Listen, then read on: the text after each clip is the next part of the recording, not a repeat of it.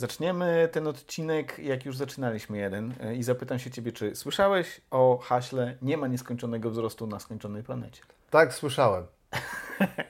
Tak też odpowiedziałeś, ale poprzednim mniej pewnie. Ale poprzednim razem, ale mniej pewnie. No teraz sprawdziłem i faktycznie słyszałem.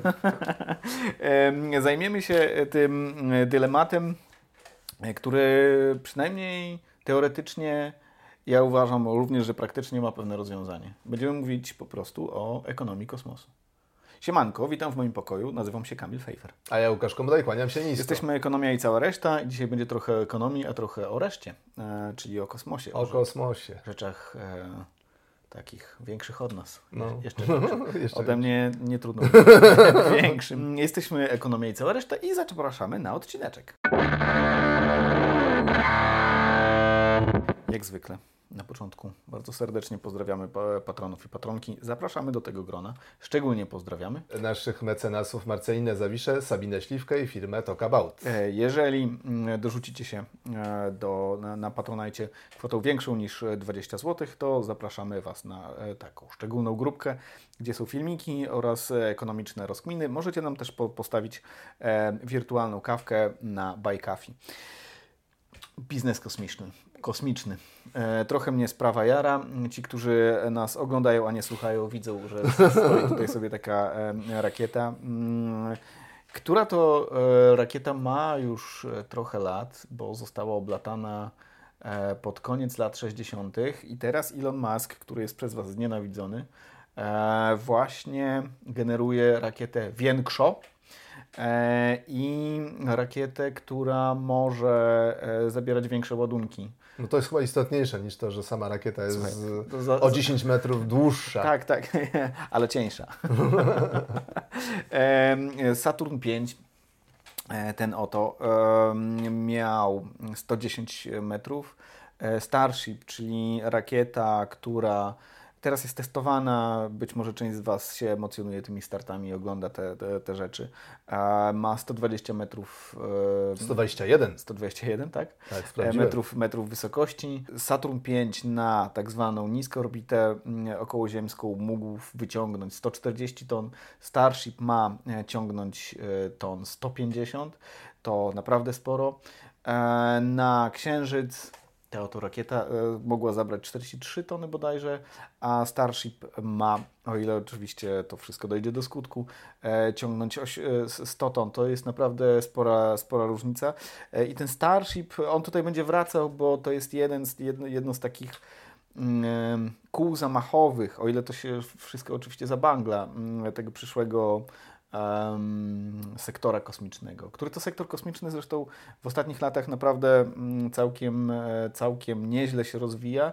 Od mniej więcej roku 2005-2008, wtedy, kiedy do gry wszedł Elon Musk, którego nienawidzicie. W sensie, Łukasz, czy ty nienawidzisz? Nie, mam ambiwalentne uczucia w stosunku do tego pana. Nigdy nie byłem, nie jestem i nie będę jego fanem, ale z zainteresowaniem obserwuję, szczególnie właśnie w tej branży jego osiągnięcia. Tak. Ja mam również dosyć ambiwalentny stosunek do niego. Znaczy, z jednej strony uważam, że jest bucem, że jego metody zarządzania są bucerskie, są delikatnie mówiąc kontrowersyjne. On sam jako postać publiczna mógłby czasami... Lepiej by wyszło, gdyby... Na przykład nie odzywał tak często. Znaczy, jakby w ogóle zamilkł, to myślę, że jego wizerunek znacznie by się poprawił. Zyskał, tak. Z drugiej strony bardzo ciężko jest mu odmówić tego, że takie projekty jak SpaceX dowozi. Znaczy nie wszystkie projekty dowozi, oczywiście Hyperloop, czyli pomysł po prostu na metro, w którym będą jeździć Tesle.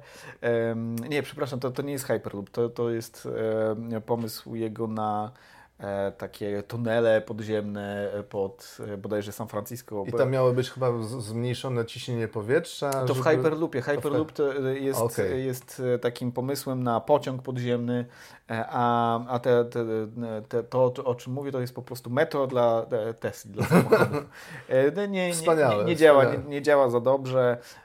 Twitter to wiecie, bo to wszyscy to śledzicie, ale z drugiej strony, czy też może z pierwszej strony właśnie, Musk to jest ziomek, który we wczesnych latach 2000 pomyślał, że zrobi sobie taką firmę, która zrewolucjonizuje przemysł kosmiczny, który wtedy praktycznie nie istniał, a jeżeli istniał, to tak dla najbogatszych firm. No i mu się udało. Udało mu się, o czym będziemy jeszcze mówić. Dzisiaj mówi się, że przemysł kosmiczny rocznie jest warty około 450 miliardów dolarów. Do 2030 ma być to $1 billion. Całkiem sporo. Natomiast znaczna większość dzisiaj tego biznesu to jest, opiera się o taki biznes satelitarny, czyli geolokalizacja, telekomunikacja, firmy zajmujące się rolnictwem już wdrażają to. To jest w zasadzie mapowanie, nie?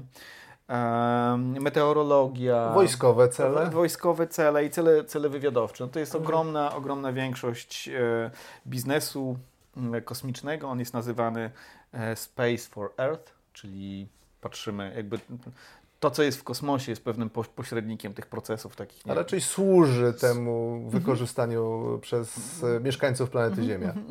To po prostu kosmos jest wpleciony w takie modele biznesowe firm, które działają na Ziemi, ewentualnie w modele biznesowe wywiadów. No bo jest jeszcze model Space for Space, gdzie w kosmosie robi się różne rzeczy dla innych inicjatyw w kosmosie, ale wydaje mi się, że to jest pieśń przyszłości. Nie ma jeszcze żadnej firmy, ani żadnej aktywności, która by była Space. Są jakieś takie jaskółki, to naprawdę bardzo dużo powiedziane.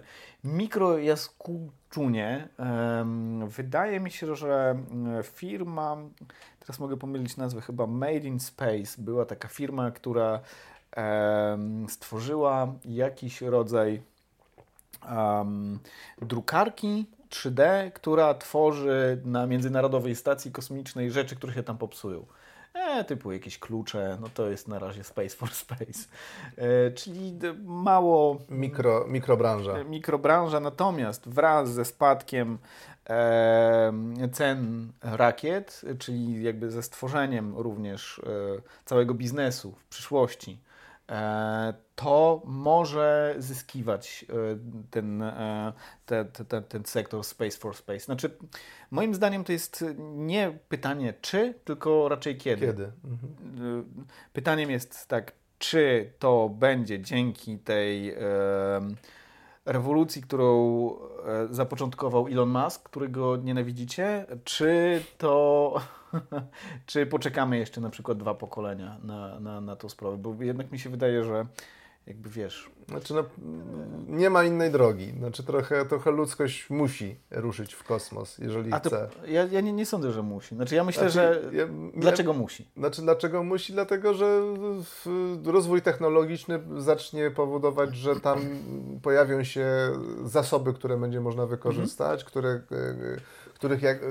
nie chcielibyśmy wydobywać, na przykład zanieczyszczając naszą planetę. To zaraz do tego dojdziemy. Ale też chodzi o to, żeby kolonizować układ planetarny, żeby zmniejszyć prawdopodobieństwo tego, że coś pieprznie, sami się, nie wiem, jakimś wirusem pozarażamy, albo odpalimy głowice nuklearne, albo jakaś inna katastrofa przyjdzie i nas po prostu zmiecie jako gatunek.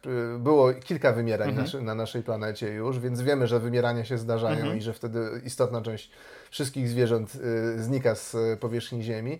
Więc dobrze by było zaludnić trochę, czyli przynajmniej układ planetarny. Żeby była planeta B po prostu. W sensie ty to postrzegasz w ten sposób, że przeprowadzka przynajmniej części ludzi na inne planety wynika z tego, że to rozsądne zabezpieczenie przed nieistnieniem gatunku. Tak, znaczy ja to widzę w takiej kategorii przetrwania. Znaczy, uważam, że wszystkie inteligentne rasy, które nie wyprowadziły się ze swojej planety, raczej się z nami nie skomunikują, bo nie istnieją. Okay. Przestały istnieć. Dobra, ja myślę, że rzeczywiście my w końcu skolonizujemy inne planety, ale skolonizujemy je dlatego, że że będziemy mogli to zrobić. W sensie, że w ludziach jest coś takiego, że oni chcą robić kolejne nowe rzeczy i dla części z nas Ziemia po prostu będzie za mała, żeby pomieścić nasze ambicje.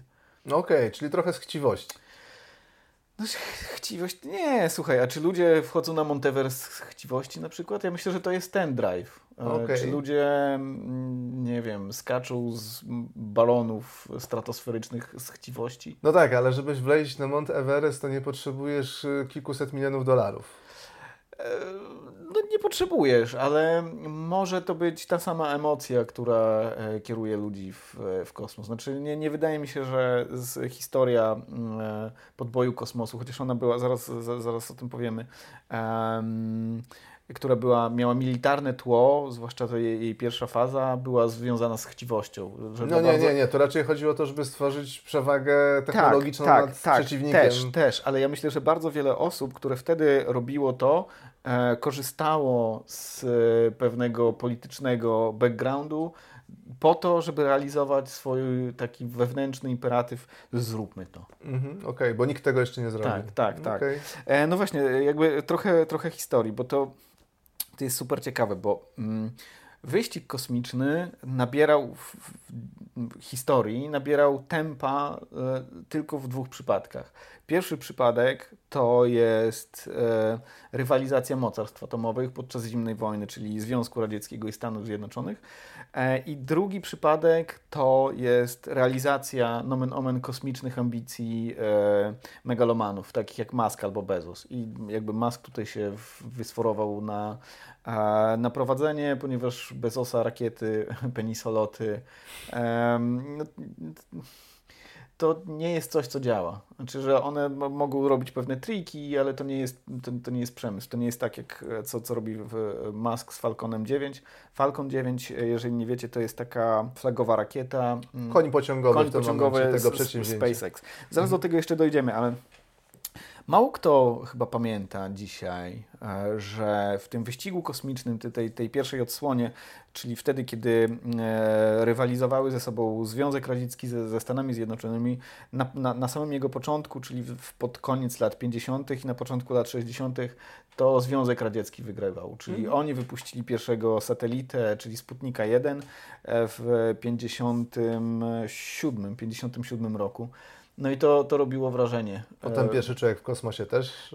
Tak. I ten Sputnik w ogóle robił takie wrażenie, że jest coś w kosmosie i nie wiadomo, co tam jeszcze zaraz wrzucą. Tak. W sensie, jest przynajmniej potencjalnie technologia istnieje, którą można użyć militarnie i przed którą nie bardzo można się schronić. Tak, można sobie wyobrazić głowicę, która krąży jądrową, która sobie lata i na sygnał radiowy spadnie. I nie ma żadnej technologii, która by mogła ochronić cel. Tak, w 1961 na orbitę leci Juri Gagarin. Chyba ze 3 miesiące później, bo on wydaje mi się, że w marcu wystartował Gagarin. W maju poleciał pierwszy Amerykanin, czyli Alan Shepard, którego nazwiska nikt prawie nie pamięta.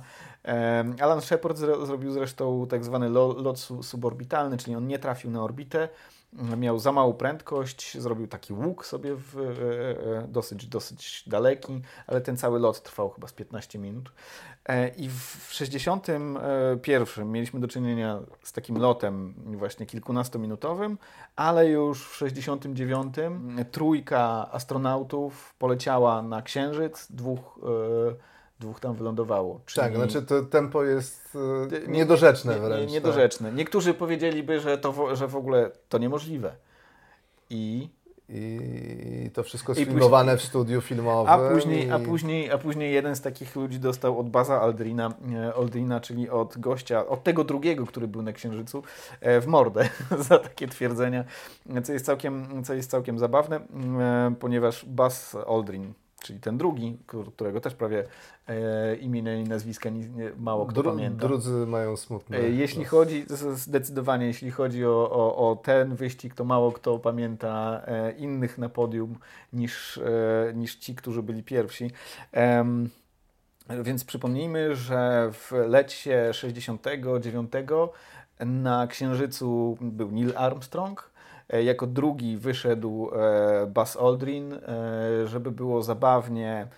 Wszystkie zdjęcia, które widzicie, prawie wszystkie zdjęcia, które widzicie ze Srebrnego Globu, poza tym, że były zrobione przez Stanleya Kubricka w studiu w Kalifornii, przedstawiają Buzza Aldrina, ponieważ on był tak zdenerwowany całą tą sytuacją, że się obraził, nie robił zdjęć Armstrongowi. Jedyne zdjęcie z Księżyca, na którym jest Armstrong, to zdjęcie, w którym on się odbija w tej osłonce hełmu tego drugiego.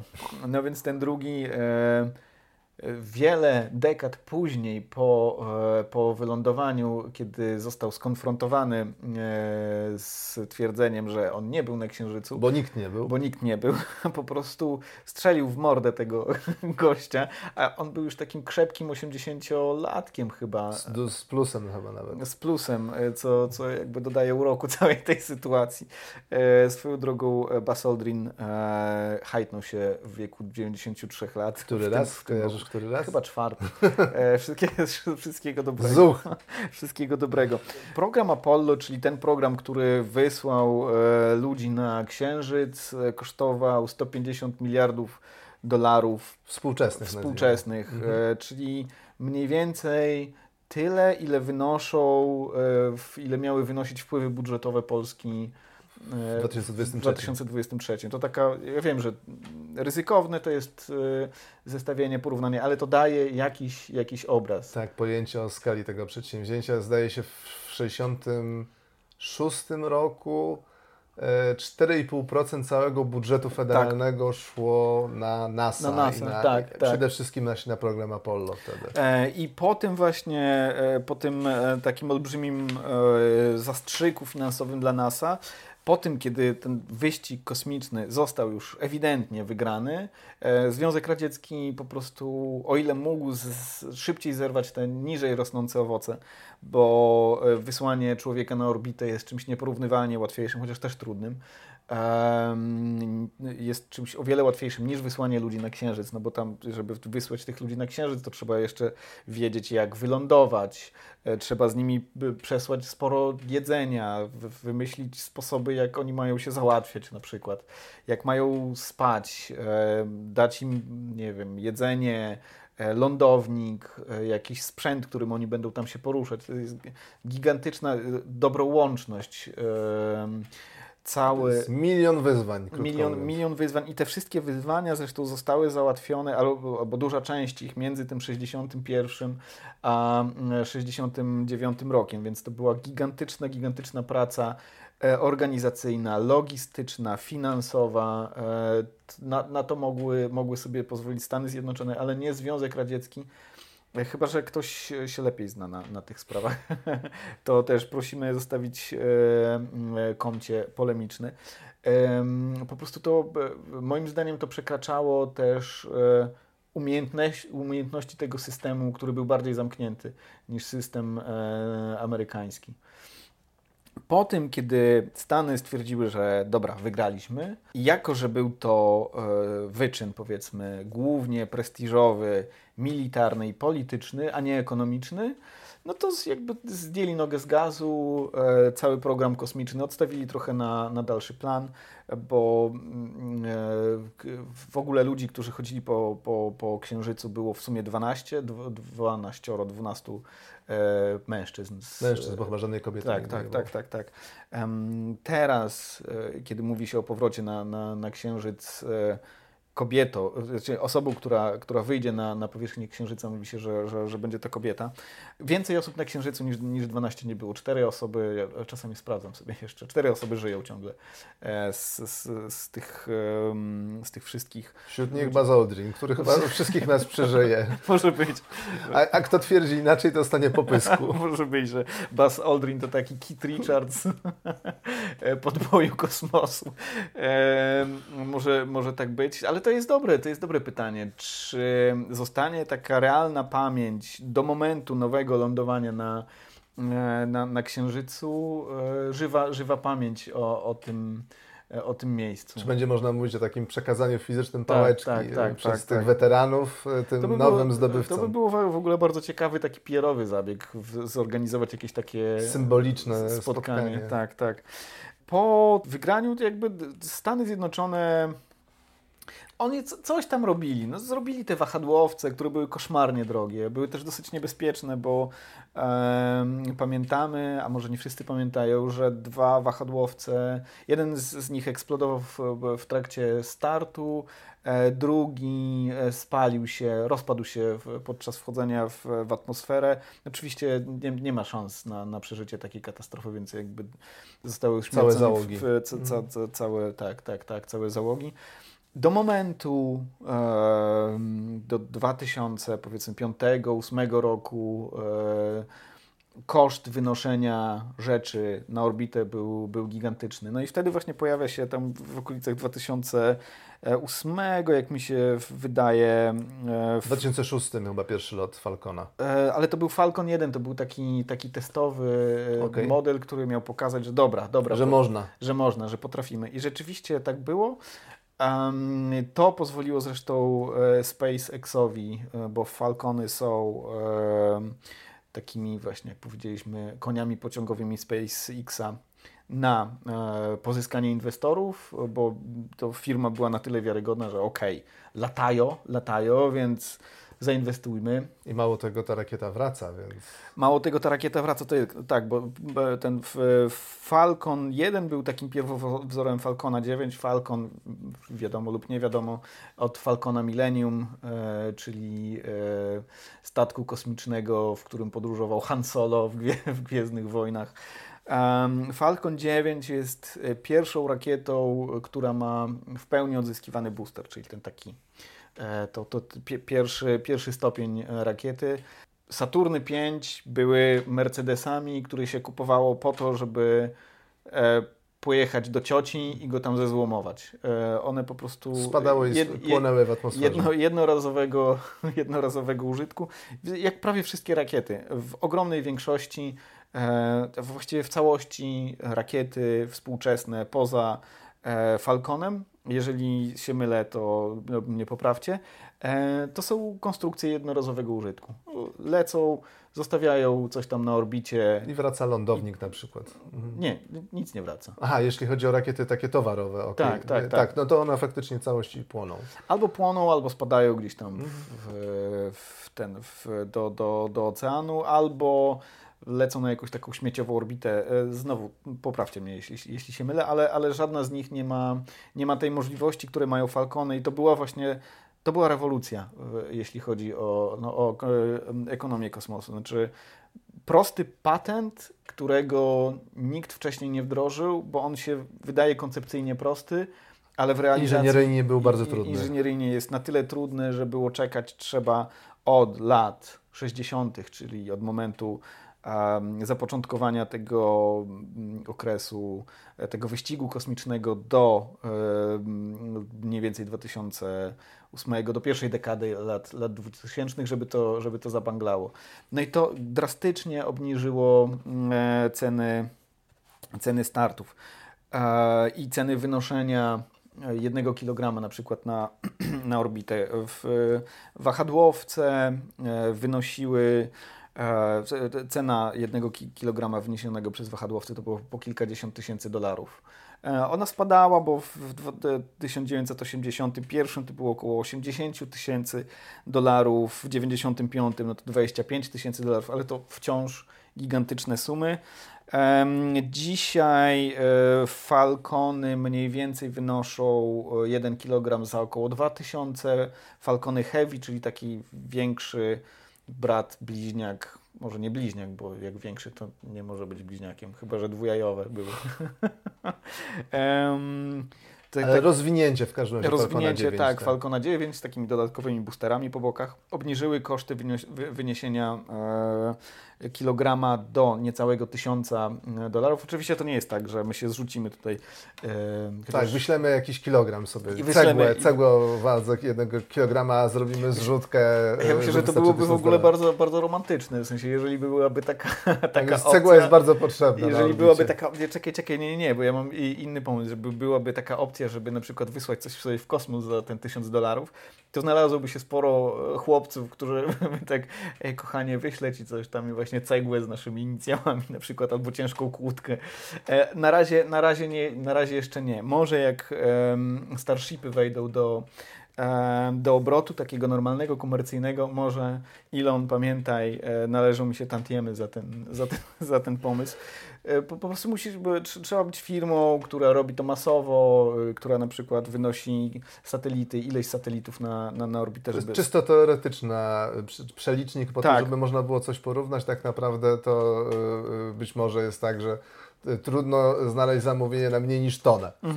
Że jakby wynosisz zwykle satelitę i ten satelita będzie ważył tonę, w związku z tym to nie jest $1000 za kilogram, tylko to jest $1,000,000 za tonę. Tak.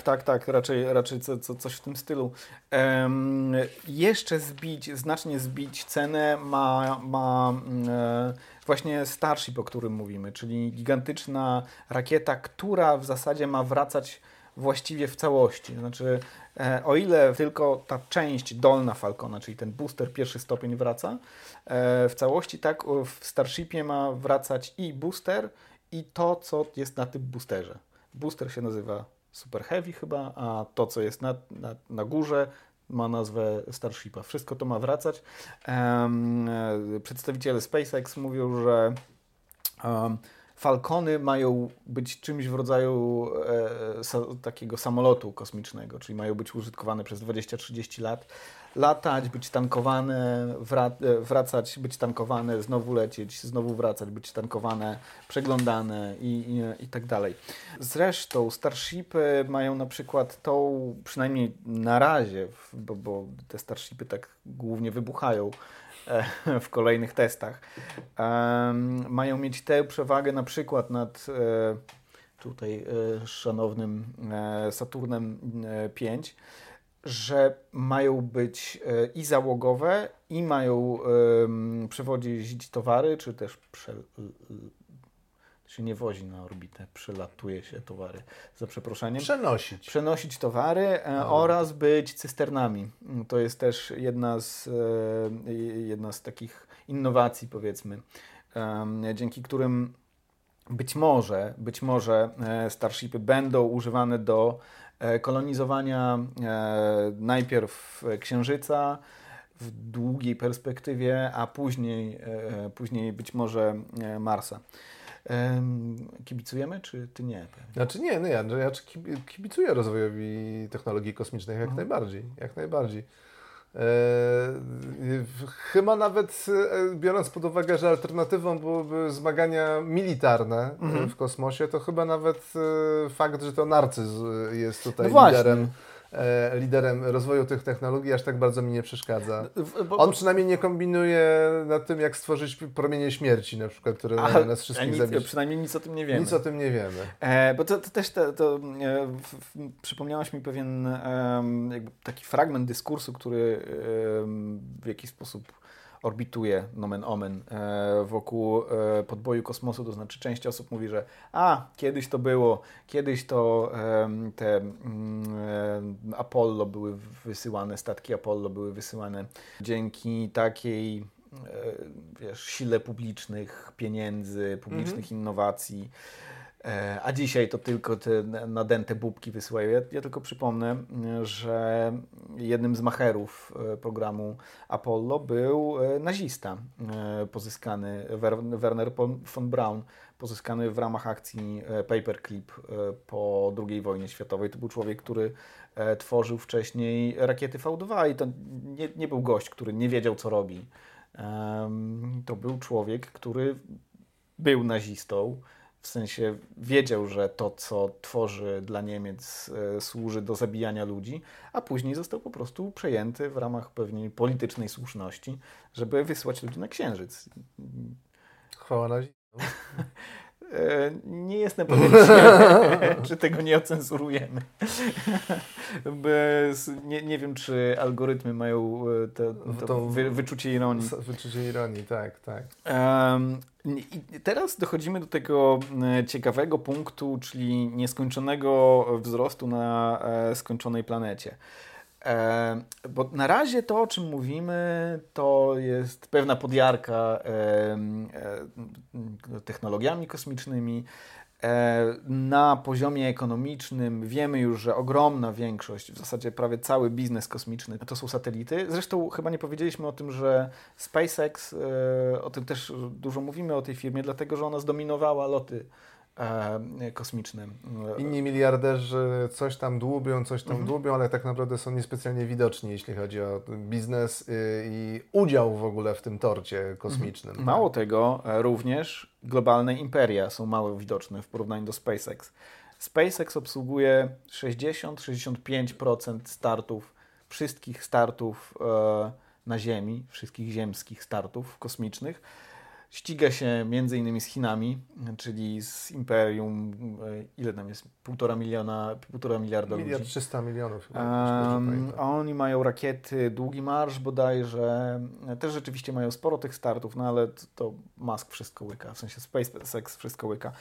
Jednak też, żebyśmy wiedzieli, że SpaceX jest zasilany groszem publicznym, czyli bardzo duża część startów z SpaceXa to są zlecenia NASA i zlecenia szeroko pojętego rządu Stanów Zjednoczonych z jakiegoś powodu. No po prostu to się bardziej opłaca. W sensie publiczna domena nie potrafiła wytworzyć tak efektywnego systemu wynoszenia towaru na orbitę. Tak taniego, tak. I tak niezawodnego też, bo pamiętajmy, to też czasem się pojawia ta uwaga, że jeżeli za coś się bierze prywaciarz, to zaraz to wszystko wybuchnie. No widzieliśmy, jak to było tam przy tym batyskafie, który popłynął Titanica badać. No na razie Falcony naprawdę są rakietami bezpiecznymi. Wiemy, że wahadłowce kosmiczne, które były projektem publicznym, również zabijały ludzi. Mhm. Ale jeżeli rzeczywiście będzie tak, że ta krzywa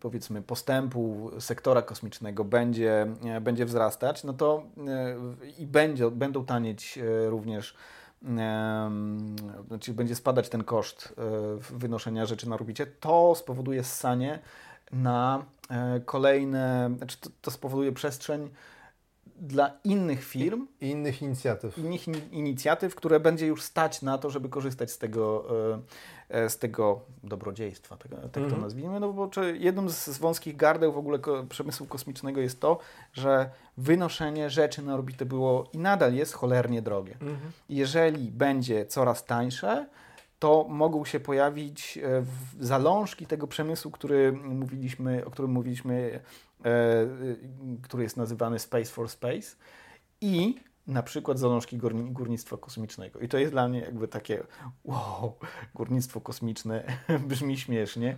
Znaczy brzmi ciekawie i ja mam wrażenie, że już ze 3 razy były takie fale zainteresowania górnictwem kosmicznym. Chyba ostatnia fala była w okolicach 2010 roku, kiedy się bardzo dużo mówiło o tym i było dużo wyliczeń, dużo badań, ile to jakichś cennych metali i rzadkich pierwiastków mogłoby się znaleźć na takiej asteroidzie, którą byśmy sobie sprytnie przyciągnęli blisko Ziemi i nie wiem, zrzucili na planetę? Słuchaj, ja nie wnikam w szczegóły i w technikalia, a na tym się zna Bruce Willis, który kiedyś był górnikiem kosmicznym w bardzo interesującym filmie Armageddon, nie wiem czy pamiętasz. No jak wiadomo, dużo łatwiej jest nauczyć lotów kosmicznych człowieka, który obsługuje platformę wiertniczą, niż nauczyć astronautę obsługi wiertła. Tak.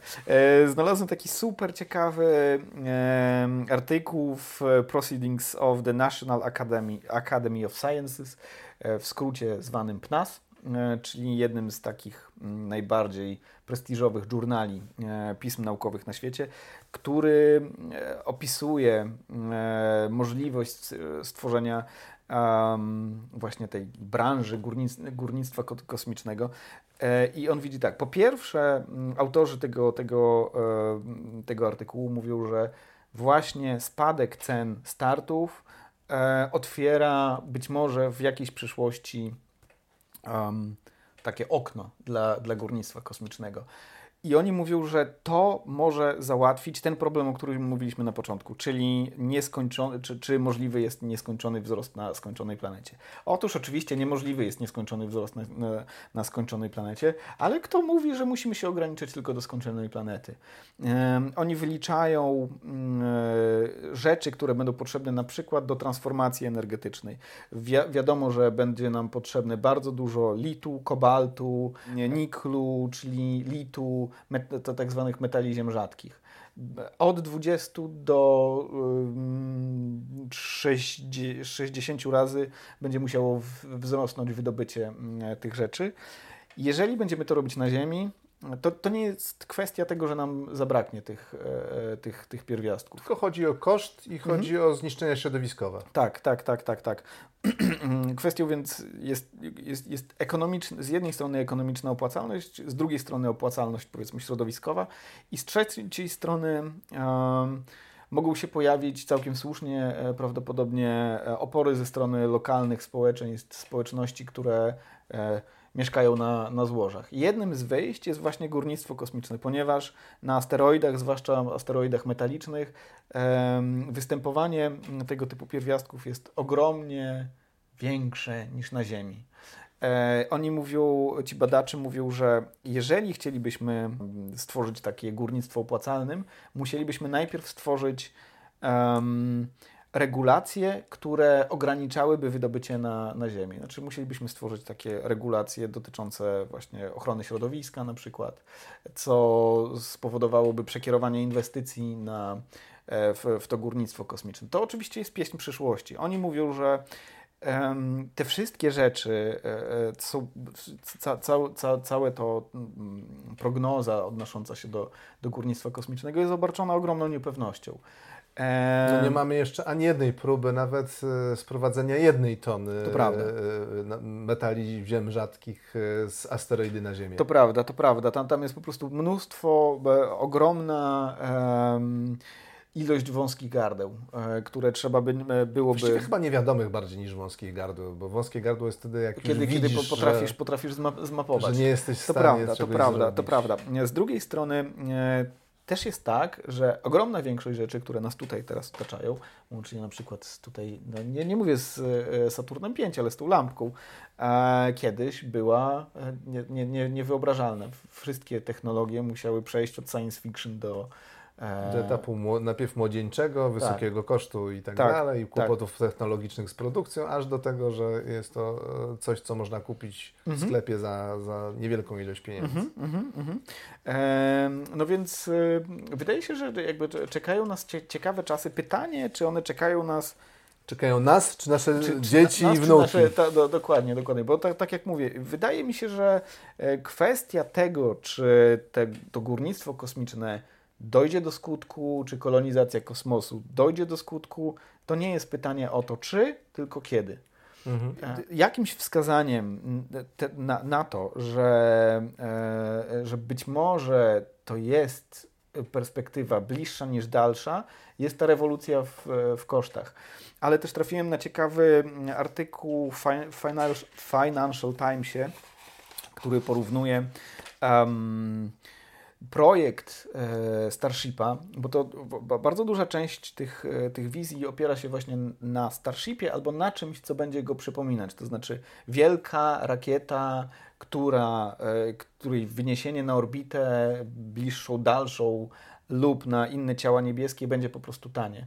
Peggy Hollinger, czy też Hollinger, w Financial Timesie mówiła, że być może Starship jest czymś w rodzaju Airbusa A380. Airbus A380 to największy samolot pasażerski świata, który został oblatany w 2005 roku, ale jego produkcji zaprzestano bodajże z 2 lata temu. No to okazał się finansową klapą. Tak, projektowano go licząc na to, że rozwój lotnictwa pasażerskiego będzie w pewnym określonym kierunku, że będzie rosło zapotrzebowanie na najdłuższe loty, że obłożenie tych lotów będzie bardzo wysokie, bo wtedy takie samoloty mają sens. Szczególnie, że one nie latają do wszystkich lotnisk, tylko do tych głównych węzłowych lotnisk, bo tylko one mają infrastrukturę, która potrafi obsłużyć tak duże samoloty. No okazało się, że jednak lotnictwo trochę inaczej ewoluuje, trochę w innym kierunku i te samoloty zwyczajnie nie mają popytu. I to, co mówisz, między innymi to obłożenie, to jest coś, co autorka analogizuje do Starshipa. Wynoszenie przez Starship rzeczy na orbitę może być tanie tylko wtedy, kiedy będzie naprawdę duży popyt na jego usługi, firmy SpaceX. A to jest właściwie nie do przewidzenia. A to jest bardzo trudne do przewidzenia, albo właściwie tak jak mówisz, jest nie do przewidzenia. Do przewidzenia jest na przykład to, że w pewnym momencie prawdopodobnie nastąpi nasycenie rynku satelitami. Bo... No ile może być więcej satelit telekomunikacyjnych i załóżmy tych, które nam mogą zapewnić internet. Jest chociaż jakiś limit. Chociaż teraz mi się przypomniało, że kiedyś też tak myślano o komputerach, że jest jakiś limit ilości komputerów. Ale chodzi też o czystą techniczną pojemność orbit, na których możesz umieścić, to nie jest tak, że możesz umieścić i milion satelit na danej orbicie. Jest pewna pojemność, chodzi o to, żeby te satelity nie latały za blisko siebie i potencjalnie nie stanowiły zagrożenia na przykład przez zderzenia ze sobą. Zderzenie satelit to jest coś więcej niż zderzenie samochodów, bo kiedy zderzą się satelity, to one wytwarzają chmurę odłamków, które mogą trafiać w kolejne satelity, a te mogą trafiać w kolejne satelity. Jest taka hipoteza, że tak się może skończyć... Tak się to wszystko może skończyć. Nasz wyścig w kosmos, że dojdzie do takiego właśnie zdarzenia, które spowoduje taką kulę śnieżną kolejnych uszkodzeń. Natomiast z tego, co czytałem chyba w kilku tekstach naukowych, bo byłem ciekaw, jakie jest prawdopodobieństwo tego zdarzenia, na razie się uważa, że prawdopodobieństwo jest bardzo niskie, że jeszcze to nasycenie nie jest... Były już kolizja satelitów, z jakiejś takiej konstelacji satelitów telekomunikacyjnych. Jak ona się nazywała? Chyba Iridium, ta konstelacja, i trafił w nią jakiś zbłąkany rosyjski satelita przez przypadek podobno, chociaż mówi się, że wcale nie przez przypadek, że Rosjanie chcieli zobaczyć, jak to wygląda. To w latach 90. chyba, jeżeli możemy sprawdzić, ale wy możecie też napisać o tym. W każdym razie nie wiadomo, czy ten Starship pociągnie coś poza tym biznesem satelitarnym. Bo on będzie opłacalny wtedy, kiedy on pobudzi cały sektor. Kolejną branżę jakiejś aktywności, na przykład górnictwa kosmicznego. I to jest też dowód na to, że ten pomysł na rozwój kosmosu, on nie może być czysto biznesowy. Czy tam jest potrzebne włożenie, zaryzykowanie takich ilości pieniędzy, takiego zaplecza intelektualnego, że to albo robią państwa w ramach prestiżowo militarnych rozgrywek, albo walnięci megalomanii. Mam pewien dowód na to. Nie było innej opcji we wszechświecie, może było w historii świata. Nagłe przyspieszenia rozwoju podboju kosmosu dokonywały się albo wtedy, kiedy rywalizowały globalne mocarstwa, albo wtedy, kiedy megalomani mieli wystarczająco dużo pieniędzy i wystarczająco duże ambicje, żeby to tworzyć. No tak, ale te zdarzenia też miały miejsce tylko raz. Tylko raz był wyścig w kosmos i oto kto pierwszy postawi stopę na Księżycu. I tylko raz megalomani, miliarderzy zaczęli swój wyścig. Od lat 70. do lat 2000 było sporo czasu, żeby coś się wydarzyło pomiędzy. I się nic nie wydarzyło poza wygaszaniem tego albo taką stagnacją. Wyścig kosmiczny, hot or not. Ja jestem za. Ja też. W sensie jakby to jest coś, co mnie tak strasznie jara. Ja mam nadzieję, że dożyję takich czasów, że będę mógł sobie popatrzeć na Księżyc i pomyśleć, tam już Mhm, są nasi. Tam już są nasi. Może... W sensie ludzie, po prostu ludzie. No tak. Nie, że Polacy. Że nie Polacy. Chociaż też mogli być. Znaczy mogą być Polacy, ale sam fakt, że jakby ludzkość zacznie tworzyć stałe placówki na Księżycu, jak najbardziej jara mnie. Tak, znaczy, tak. Uważam, że jest to rzecz niesamowicie ekscytująca. Tak, też mnie jara ta wizja. Nie wiem, czy bym się wybrał, może bym się trochę bał.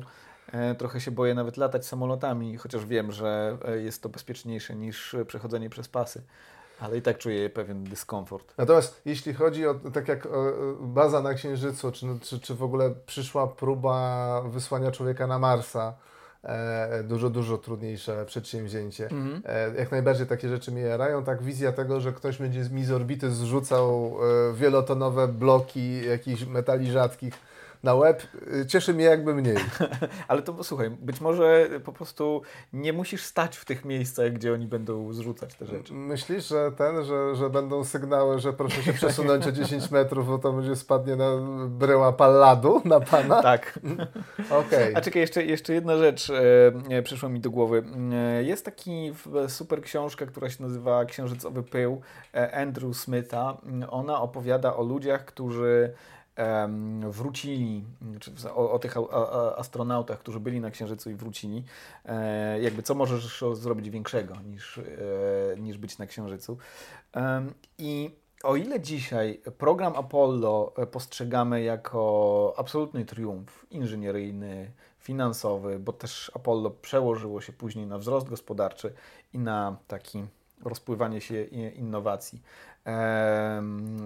Jeżeli to był, o ile to był sukces polityczny, taki prestiżowy, ale też taki sukces wyobraźni, nie pamiętamy o tym, że w trakcie projektowania programu Apollo było bardzo dużo przeciwników tego programu. Andrew Smith powołuje się na jednego z nich, który mówił zresztą, że w trakcie startów Saturna V nie było krytyków, znikali wszyscy krytycy programu kosmicznego, że to robiło tak ogromne wrażenie, że trudno było... Ciężko było stanąć przed wszystkimi i powiedzieć, ja protestuję, nie, to jest bez sensu wydawanie pieniędzy. Nawet nie o to chodzi. Chodzi o to, że ci ludzie sami w środku jakby przestawali wątpić. Okej, czuli skalę tego wydarzenia. Trochę tak, jak nie ma... jak się mówi, że nie ma ateistów w okopach albo wolnorynkowców w kryzysie. Warto o tym pamiętać, kiedy na przykład myślimy o dzisiejszej bucerze Muska. Ja nie mam żadnej wątpliwości, że to jest człowiek bucowaty. Jeżeli udałoby mu się dowieść ludzi na Księżyc i ustanowić tam bazę na przykład, a tym bardziej jeżeli uda się posłać ludzi na Marsa w jego raczej późnej niż wczesnej starości, to jego bucera będzie tylko przypisami.